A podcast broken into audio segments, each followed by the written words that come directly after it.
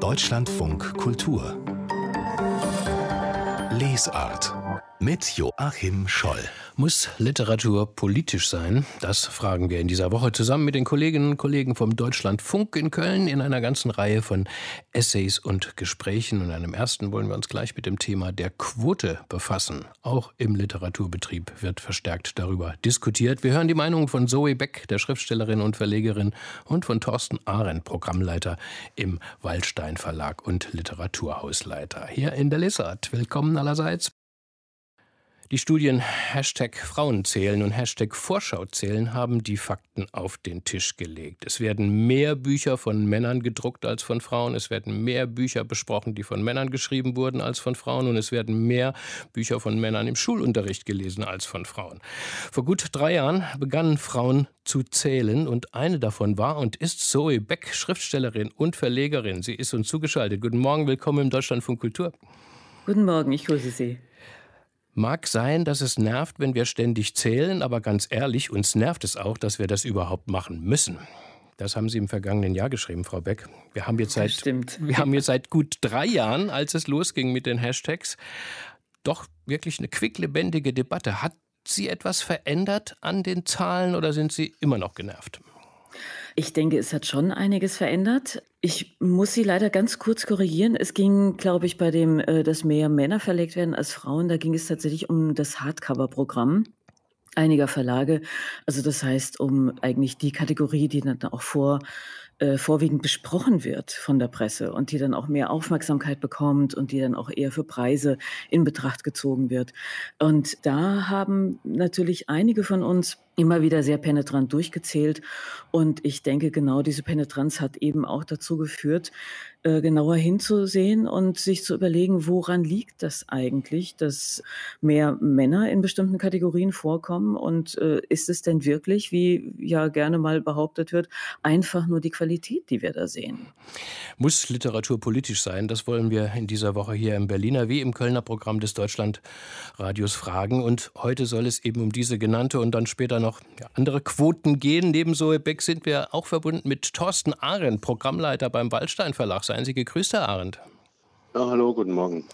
Wie sah es denn in Ihrem Verlag aus, Herr Arendt, mit der Quote? Haben Sie betroffen mitgezählt oder waren Sie eher genervt? Na, Statistik ist ja die äh, Lehre von großen Zahlen und äh, die kann man nicht in jedem kleinen Abschnitt zur Ruhe bringen und zu einer Ausgewogenheit bringen. Äh, Kunst muss radikal sein, Literatur muss radikal sein und ähm, da kann nicht in jeder Abteilung, in jedem Verlag Proports hergestellt werden.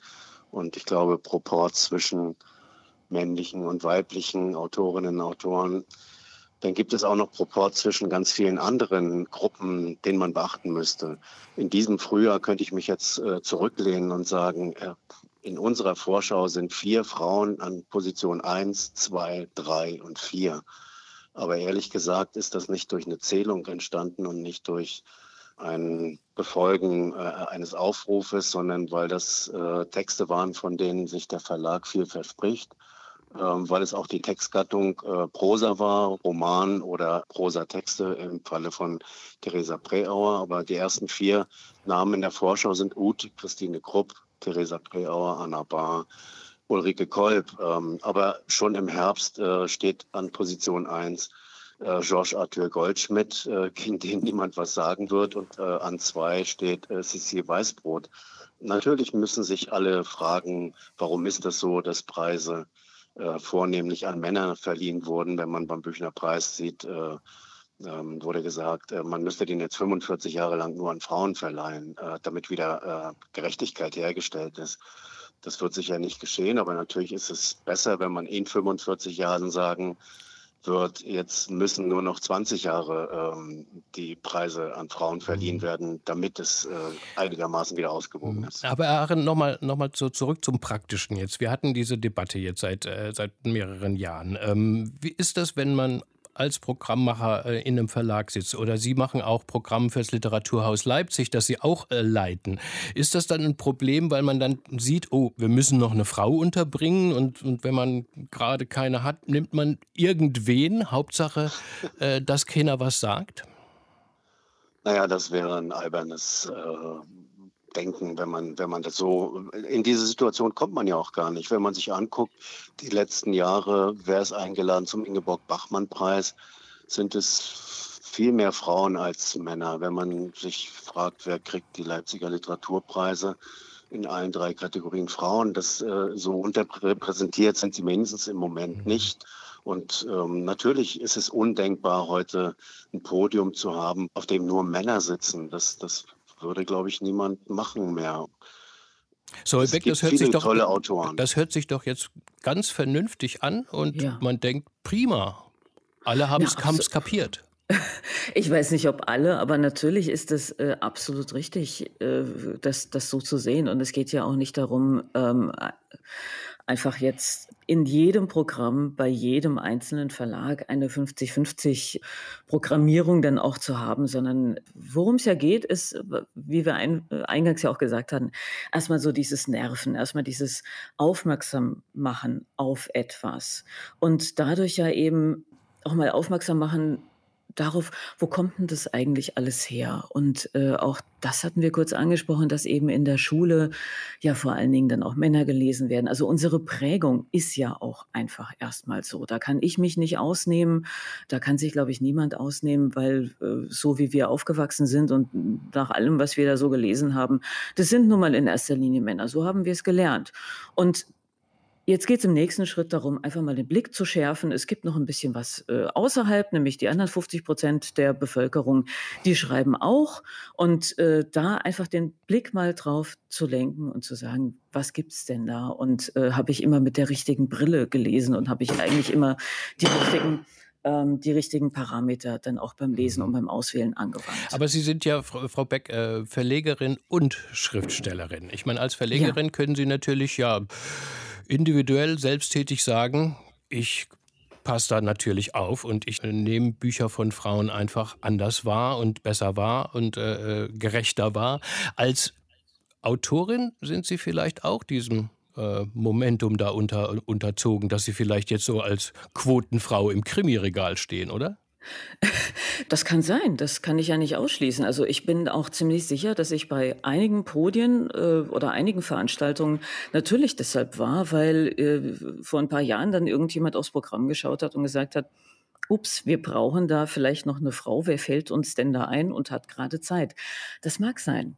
Und ich habe deshalb auch immer gesagt, es ist mir ziemlich wurscht, ob ich in dem Moment die Quotenfrau bin, weil Hauptsache, man hat dort eine Frau und Hauptsache, eine Frau kann sich dann insofern beweisen, als dass sie dann eben auf der Bühne sitzt und zeigt, es gibt uns. Also es gibt nicht nur Männer jetzt für dieses Thema oder in diesem Genre. Ich hätte das mit Sicherheit, oder ich habe das mit Sicherheit vor 25 Jahren natürlich noch äh, anders gesehen. Da wollte ich auch nicht die Quotenfrau sein. Jetzt sage ich dann, dann bin ich es halt eben und dann sehen wir mal, äh, wie es weitergeht und was es bringt. Also mhm. irgendjemand muss ja. Aber wie gesagt, also wie, wie auch gerade gesagt wurde, es ist so viel, es ist so viel besser geworden. In diesem Frühjahr hat sich die Diskussion um die Quote weiter zugespitzt. In einem offenen Brief wurde die Leipziger Buchmesse dafür kritisiert, dass auf der Liste des diesjährigen Leipziger Buchpreises kein einziges Buch einer nicht weißen Person nominiert war. Was halten Sie von diesem Quotendruck, Herr Arendt? Sie haben vorhin ihn schon angesprochen. Ich glaube, dass man nicht in jeder kleinen Einheit Quote so herstellen kann, dass alle, die einen Anspruch darauf erheben, vertreten sein können. Und es ist trotzdem wichtig, dass man das Problem benennt und dass man äh, bei denen, die äh, zum Beispiel Listen für äh, Preisträger zusammenstellen, Nominierungslisten, dass die darüber überhaupt nachdenken. Aber wenn man jetzt sich zum Beispiel fragt, ja, war Christian Krach der Quotenmann in diesem Frühjahr, dann ist es ja auch eine etwas merkwürdige Frage. Weil, Und, von, ähm, weil von fünf nominierten Belletristiktiteln äh, vier von Frauen waren. Ne? Und Christian Krach war der einzige Mann. Ja, ja aber ähm, ja, ja, Frau Beck. Entschuldigung, das ist ja äh, dann möglicherweise ein winziger Denkfehler, wenn ich da ganz kurz diese Fußnote anbringen darf. Quotenmann, es gab ja immer so viele Männer, dass es natürlich keines Quotenmannes bedarf, weil wir da wieder bei der Statistik sind und rückblickend würde das natürlich keinen Sinn ergeben, aber das jetzt nur als, als Fuß. Aber Frau Beck, es war ja dann interessant, dass also dieser offene Brief sozusagen dass es gar keine Rolle mehr gespielt hat, dass im Genre Belletristik vier von fünf Romanen von Frauen geschrieben waren, sondern jetzt ging es plötzlich darum, keine nicht weiße Person. Da wurde dann gar nicht zwischen Männern und Frauen differenziert, sondern einfach eine nicht weiße Person. So hätte es sein sollen. Wie fanden Sie denn diesen Einwurf?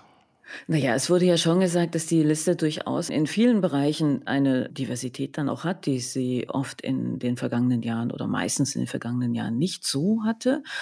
Aber natürlich geht es erstmal um die, die Aufmerksamkeit, um eben zu sagen, also es erscheinen jetzt immer mehr Bücher von schwarzen AutorInnen, von Personen of Color. Also da wird jetzt eine Aufmerksamkeit hergestellt, die hoffentlich mehr als nur ein Trend ist. Und bei diesen Büchern geht es nicht nur um, wie werde ich im Alltag möglicherweise rassistisch beleidigt oder wie sehe ich mich im Alltag, sondern da geht es um eine völlig übliche Teilhabe am, am Literaturbetrieb, einfach um die Texte.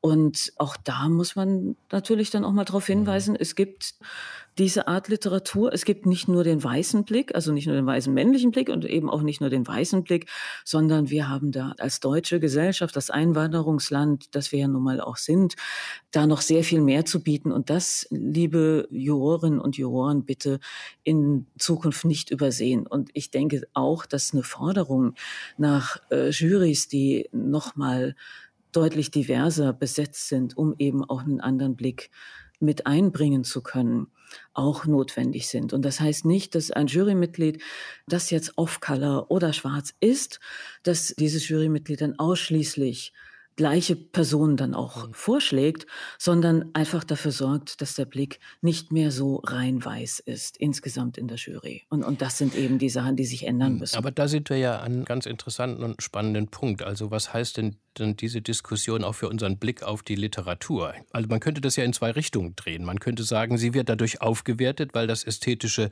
jetzt erstmal nicht in erster äh, Linie zählt. Andererseits, sie wird aufgewertet, weil sie in der Frage nach der Quote ja auch ihre gesellschaftliche Relevanz mit den jeweiligen Themen zeigt. Wie sehen Sie das, Herr Arendt? Das ist ganz klar, dass äh, Jurys auch divers besetzt sein müssen und dass sich auch in Nominierungen nicht weiße äh, Schreibweisen, Sichtweisen, Perspektiven insgesamt zeigen müssen. Ähm, aber ich glaube nicht, dass das jedes halbe Jahr ausgezählt werden kann. Und ich sehe auch nicht, dass ähm, da eine Diskriminierung stattgefunden hat. Wenn ich mir die Bachmann-Preisträgerin der letzten zehn Jahre anschaue, ähm, da ist es glaube ich, albern von Unterrepräsentierungen zu sprechen für Autorinnen und Autoren, äh, die aus äh, anderen Verhältnissen, anderen Sprachen kommen, äh, Migrationshintergrund haben, andere Hautfarben haben, was auch immer. Ich meine, wir sind hier natürlich beim brisanten Stichwort der Diversität. Jetzt auch non-binäre Menschen wollen gesellschaftlich zählen. Völlig zu Recht. Sollen sie jetzt aber auch literarisch gezählt werden? Nun, es, es geht ähm, nicht um eine Quote, die dann als nächstes, als nächsten Schritt hat, dass jeder Preis jedes Programm exakt nach bestimmten Prozentzahlen, die sich dann auch in der Bevölkerungsverteilung widerspiegeln, dass sie danach ausgezählt werden, sondern es geht um äh, insgesamt um eine Sichtbarmachung, dass es eben nicht nur den weißen nicht nur den weißen männlichen Blick gibt, sondern eben auch ähm, sehr viele andere Perspektiven. Und dass diese Perspektiven wahrgenommen werden und eben dann auch unter dem Aspekt der Ästhetik. Und da sind wir ja nun mal alle sehr äh, voreingenommen durch das, was wir gelernt haben über die Jahrzehnte hinweg, über unser Leseverhalten hinweg. Und natürlich hat man da so eine bestimmte Neigung zu sagen, naja, wenn, wenn das jetzt der so und so geschrieben hat, dann ist das ja bestimmt besser als diese mir bisher unbekannte Person, die über Themen schreibt, über die ich bisher noch nicht so viel gelesen habe. Ich meine, wenn wir da kurz in die Musik gehen und dann schauen, was passiert ist, wie, wie die Orchesterbesetzungen geworden sind, seit äh, einige Orchester hinter einem Vorhang die Vorspiele machen lassen, daran sieht man ja ganz klar, dass dass natürlich unser, unser Blick und unsere Prägung da noch eine ganze Menge mehr mitbestimmen, äh, als wir das dann zugeben möchten. Nämlich, wenn wir dann sagen, wir schauen ausschließlich nach ästhetischen mhm. Kriterien, das ist dann vielleicht nicht ganz so wahr, wie wir das gerne möchten. Wir sind hier aber auch im Wortsinn, könnte man sagen, auf wirklich einem politischen Feld mittlerweile. Ich meine, gerade von rechtskonservativer Seite wird mit Wonne gegen den vermeintlichen Gender-Wahnsinn ähm, gewettert, auch in der Sprache, auch, auch gegen dieses Zählen in der Literatur. Wie groß ist die Gefahr, Thorsten Arendt, dass man diesem dummen Affen Zucker gibt? Ich glaube, dass das ähm, eine Welle ist, die sehr hoch gespürt ist. Die Diskussion um Eugen Gomringer finde ich vollkommen absurd, beispielsweise ähm, dass die Frage das war das, das war das Gedicht an der Alice von äh, Salomon äh, Hochschule, das dann aufgrund des Protestes von Studierenden entfernt wurde. Das wurde übermalt dann äh, und an diesem Gedicht Sexismus festzustellen, halte ich für eine Absurdität.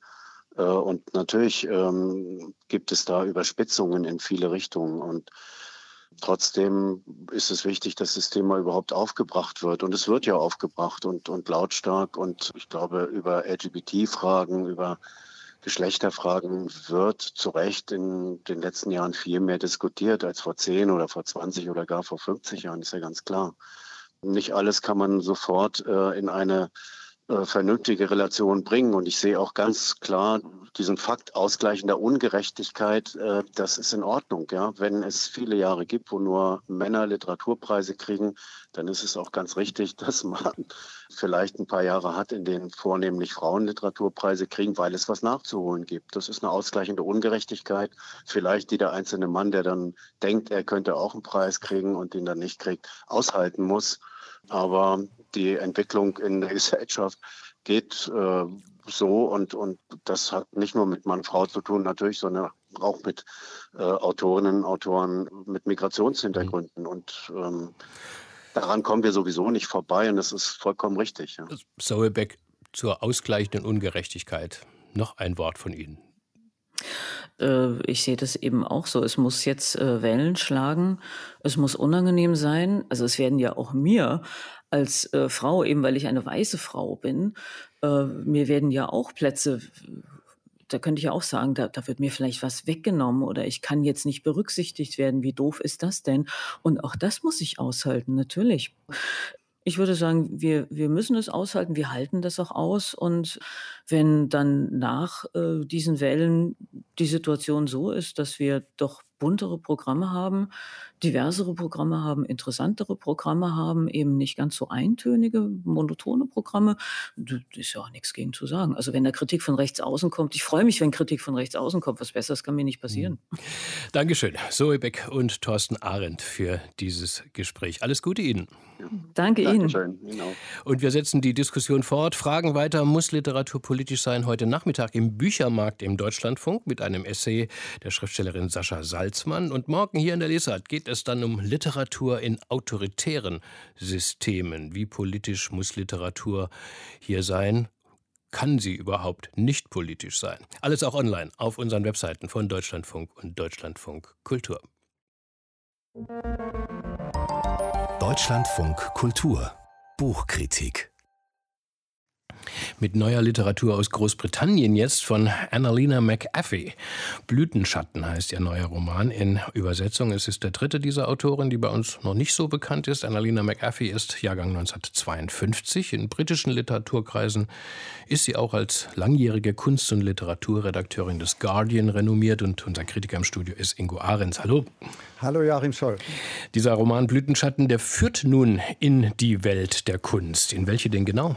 Ja, eigentlich, um ganz genau zu sein, in die Welt der Malerei. Der Roman spielt im London der Jetztzeit. Die Protagonistin heißt Eve Lang. Sie ist eine 60 Jahre alte, berühmte Malerin. Äh, berühmt deswegen, weil sie so tolle Natur- und Pflanzendarstellungen gemalt hat. Und sie hat es jetzt am Ende ihrer Karriere sozusagen geschafft. Sie hat sich aus der wilden 70er Jahre Londoner und New Yorker Punk- und Subkulturszene eben an die Spitze des Kunstolymps vorgearbeitet, ist mit einem berühmten Architekten verheiratet, der auf der ganzen Welt Häuser baut. Sie haben ein Haus Haus in London, ein Landhaus in Wales. Denen geht es also gut. Und das Spannende an dieser Biografie ist, dass sie sich als zu Beginn ihrer Karriere in London mit einem berühmten Maler eingelassen hat und dem sie sich als bereitwillige Muse sozusagen unterworfen hat, als Modell und als Geliebte. Und diese frühe psychische Prägung, also eine Mischung aus Dominanz und Zuneigung, die, agitiert, die agiert sie jetzt in einer Affäre mit einem 30 Jahre jüngeren Mann namens Luca aus, der bei ihr im Atelier als Helfer angestellt ist und ihr am Ende ihrer Karriere bei dem großen Opus Magnum, was sie jetzt vorhat, eine siebenteiliger Zyklus von Pflanzendarstellung unabhängiger, unbekannter Botanistinnen und Koloristinnen aus dem 19. Jahrhundert. Das will sie also malen. Äh, da kommt sozusagen noch so ein feministisches Motiv in den Roman mit rein. Das hört sich an einem schönen Buch über ja, Power, männliche Power, weibliche Power, Dominanz in der Kunstwelt und ja vielleicht auch deren verrottete Strukturen. Ist es das? Ja, das spielt eine ganz große Rolle. Wir erleben also eine Frau, die sich künstlerisch und menschlich da von diesen Strukturen emanzipiert hat. Sie trennt sich äh, im Verlauf des Romans sogar von ihrem Mann wegen diesem Assistenten. Am Ende der Geschichte ploppt dann auch noch ein langer zurückliegender äh, Missbrauchsfall auf. Der Plot rast dann plötzlich mit hoher Geschwindigkeit ins Herz der aktuellen MeToo-Debatte. Twitter-Storm spielt eine Rolle. Ihre große Retrospektive in New York muss abgesagt werden.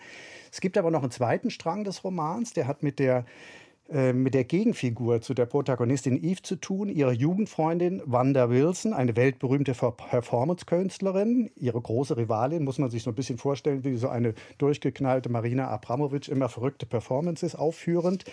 Und insofern ist der Roman auch ein prototypischer Kampf von der Mimesis und der naturnahen Darstellung, für die Yves Leng mit ihren Blumenbildern steht, gegen die Avantgarde und die Dekonstruktion.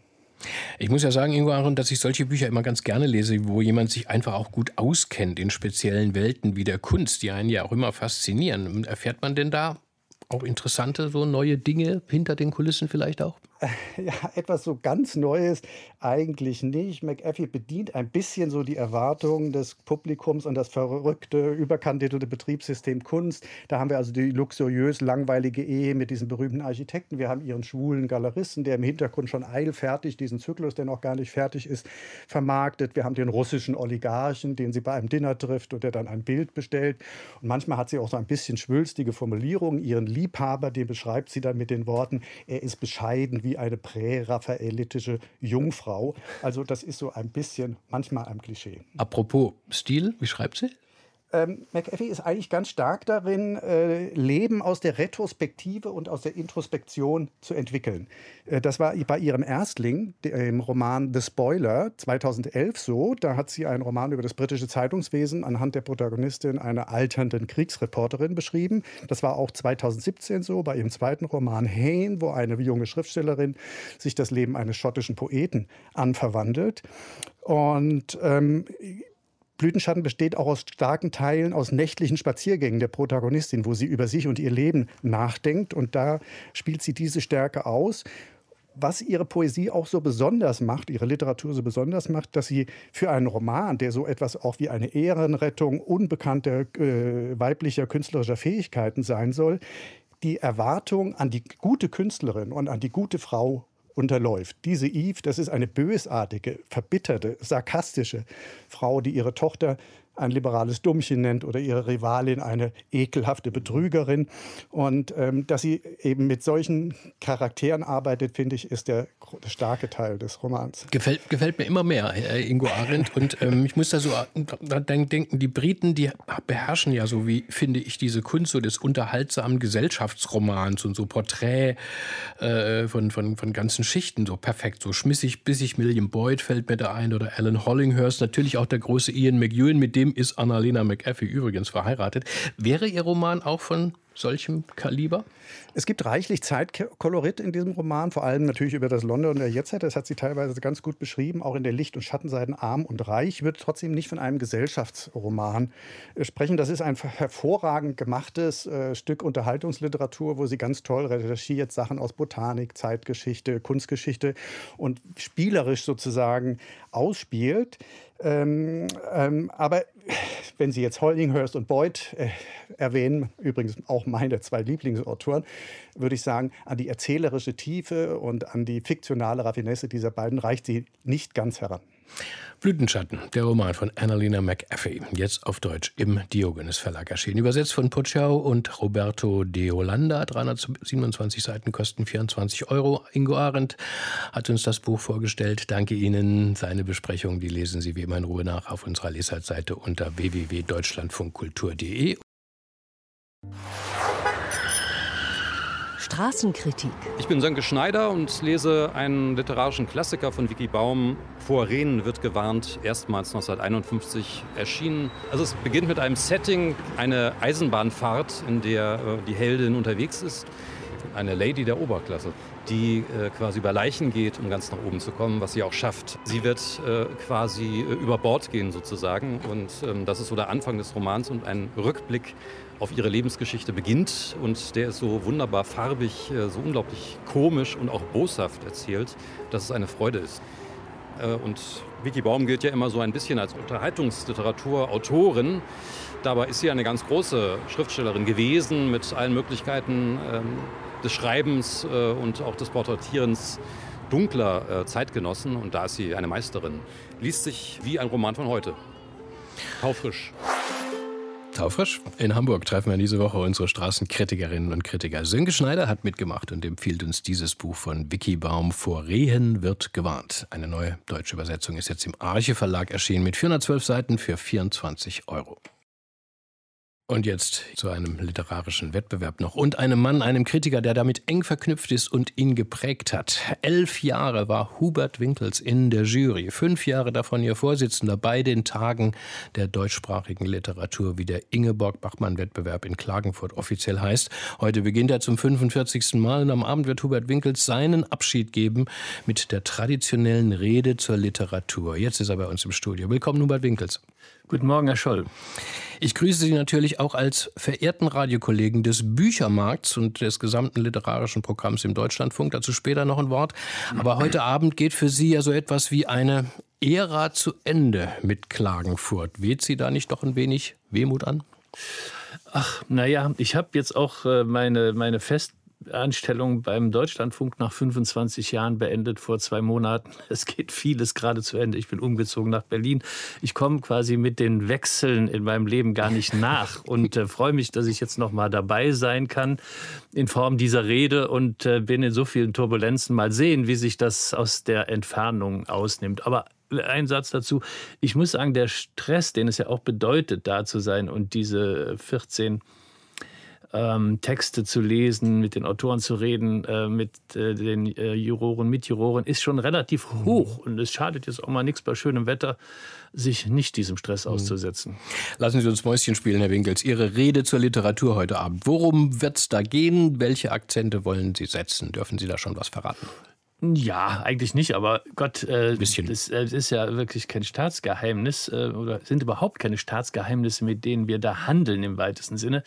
Ich äh, habe das zu einer Rede über die Literaturkritik gemacht, aus vielen Gründen. Es ist mein Beruf, aber tatsächlich ist ja auch die Literaturkritik aus verschiedenen Gründen gerade so im Gespräch. Der äußerlichste, aber nicht unentscheidende ist ja der, dass sie dabei ist, so an Wert zu verlieren. Der Stellenwert im Feuilleton wird geringer ähm, in äh, Radiosendungen, in der ARD werden Sendungen eingestellt. Ich bin der Meinung, dass die Art, mit Literatur umzugehen, äh, leidet unter einer Form der populären Darstellung, ein bisschen der Zwanghaftigkeit die Klickzahlen zu erhöhen, weil alles ja jetzt auch online geht und dann hat man auf einmal so ein Objekt, quasi pseudo-objektives äh, Messinstrument. Äh, wie viele Leute haben sich das nachher irgendwie angehört nochmal?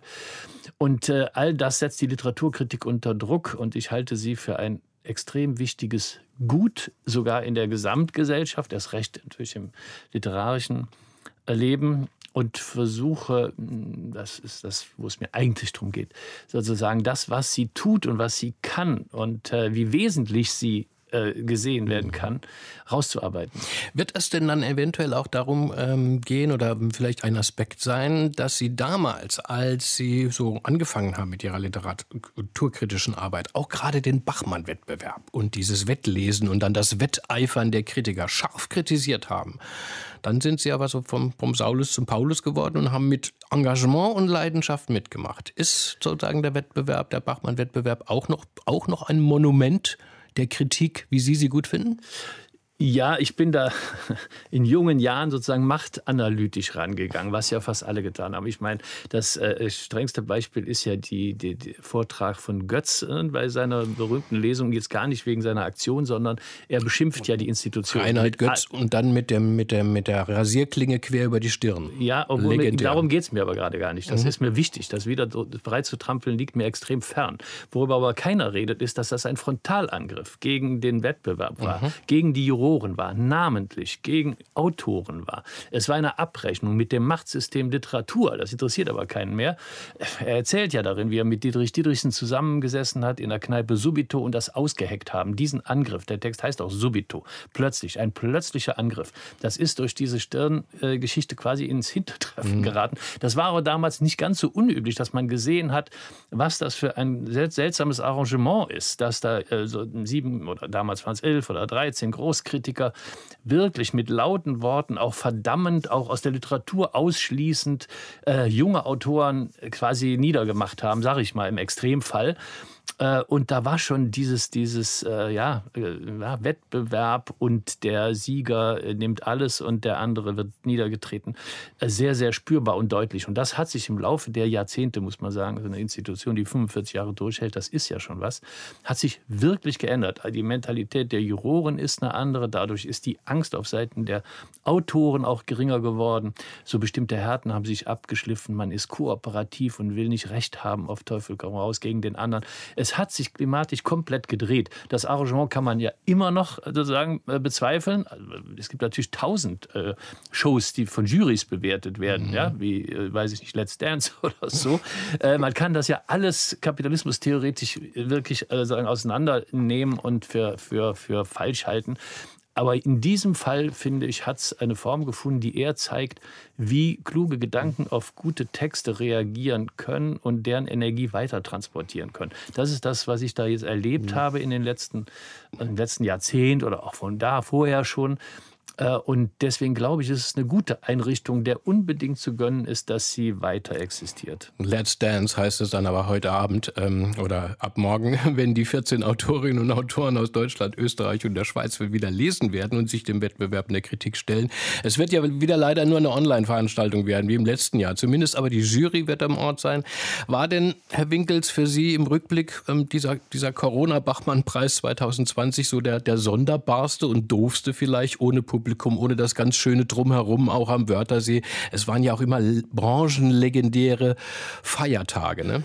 Das ist äh, völlig richtig, ja. Also das, das Angenehme in Klagenfurt hängt natürlich mit dem Wörthersee zusammen und mit der Open-Air-Veranstaltung oder, oder Public Viewing der Europa- oder Weltmeisterschaft, die ja jedes zweite Jahr da war, ne, wo der ganze mhm. Bewerb auf dem neuen Platz sitzt von einer riesen Leinwand und das Bierhumpen trinkt und sich freut an was anderem, dass er mal runterkommt von der Literatur. Das Ganze war sehr angenehm atmosphärisch, aber im letzten Jahr äh, bei dieser sozusagen telemedialen Veranstaltung, finde ich, ist es eigentlich, davon jetzt mal abgesehen, äh, sehr gut gelungen. Also Klaus Wachschütz äh, sei noch mal gelobt. Der technische Direktor hat wirklich im Auftrag der ORF-Zentrale aus Wien äh, rausgeholt, was aus so einem Apparat rauszuholen ist. Für dieses ephemere Literaturspektakel haben sie wirklich einen technischen Aufwand betrieben, äh, den man sonst vielleicht bei einem G7-Treffen ansetzt. Das war, es war großartig tatsächlich. Am Ende auch die Realisation war gut mhm. und äh, das ist ja erstmal entscheidend. Von daher was Positives eigentlich mhm. auch zum letzten Jahr. Hubert Winkels, ich habe es anfangs erwähnt, mit dem Ende Ihrer Bachmann-Preisära geht noch eine zweite zu Ende und Sie haben sie schon ein bisschen, ein bisschen koloriert äh, hier in unserem Programm. Als ich vor 25 Jahren anfing, da waren, da waren Sie schon eine literarische Institution im Deutschlandfunk. Über Jahrzehnte haben Sie das Profil bestimmt und geprägt und jetzt gehen Sie, ja, wie gehört, in den Ruhestand.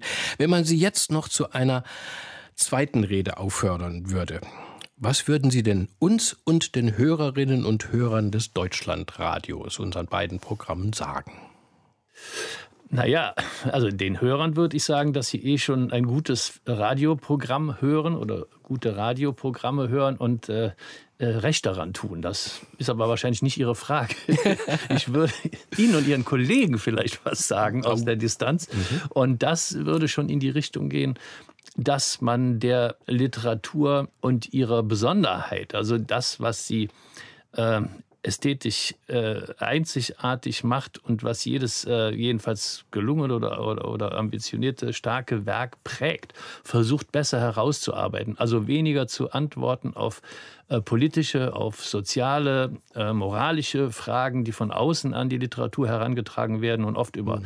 Handlungen und psychologische Verwicklungen irgendwie erklärt werden, sondern wirklich auf die Eigendimension dieses, dieser literarischen Kunst einzugehen. Man wird sicherlich staunen, was, wie explosiv das sein kann. Das hört sich so nach La Polar an, was ich sage, ist aber nicht so gemeint. Also da ein bisschen mehr dem Eigenwert äh, des Poetischen zuzutrauen und dem stärker nachzugehen, als es durch die Bank, also nicht meine, ist auch nicht nur äh, unsere Sender, unsere Programme durch die Bank, das ist mir, wäre mir ein Anliegen. Wissen Sie was, Herr, Herr Winkels, Sie haben jetzt mehr Zeit und Sie kommen mal öfter zu uns zu Besuch. Wir werden Sie einladen. Erstmal aber Farewell, Gentlemen, alles Gute Ihnen, Hubert Winkels. Heute Abend werden wir Sie hören mit Ihrer Rede zur Literatur. Ab 18 Uhr kann man Sie auf der Website des Bachmann-Preises streamen und natürlich werden wir ab morgen von den Lesungen selbst berichten. Wir schließen jetzt hier die Bücher. Tschüss, Herr Winkels, alles Gute. Ja, danke Ihnen, Herr Scholl.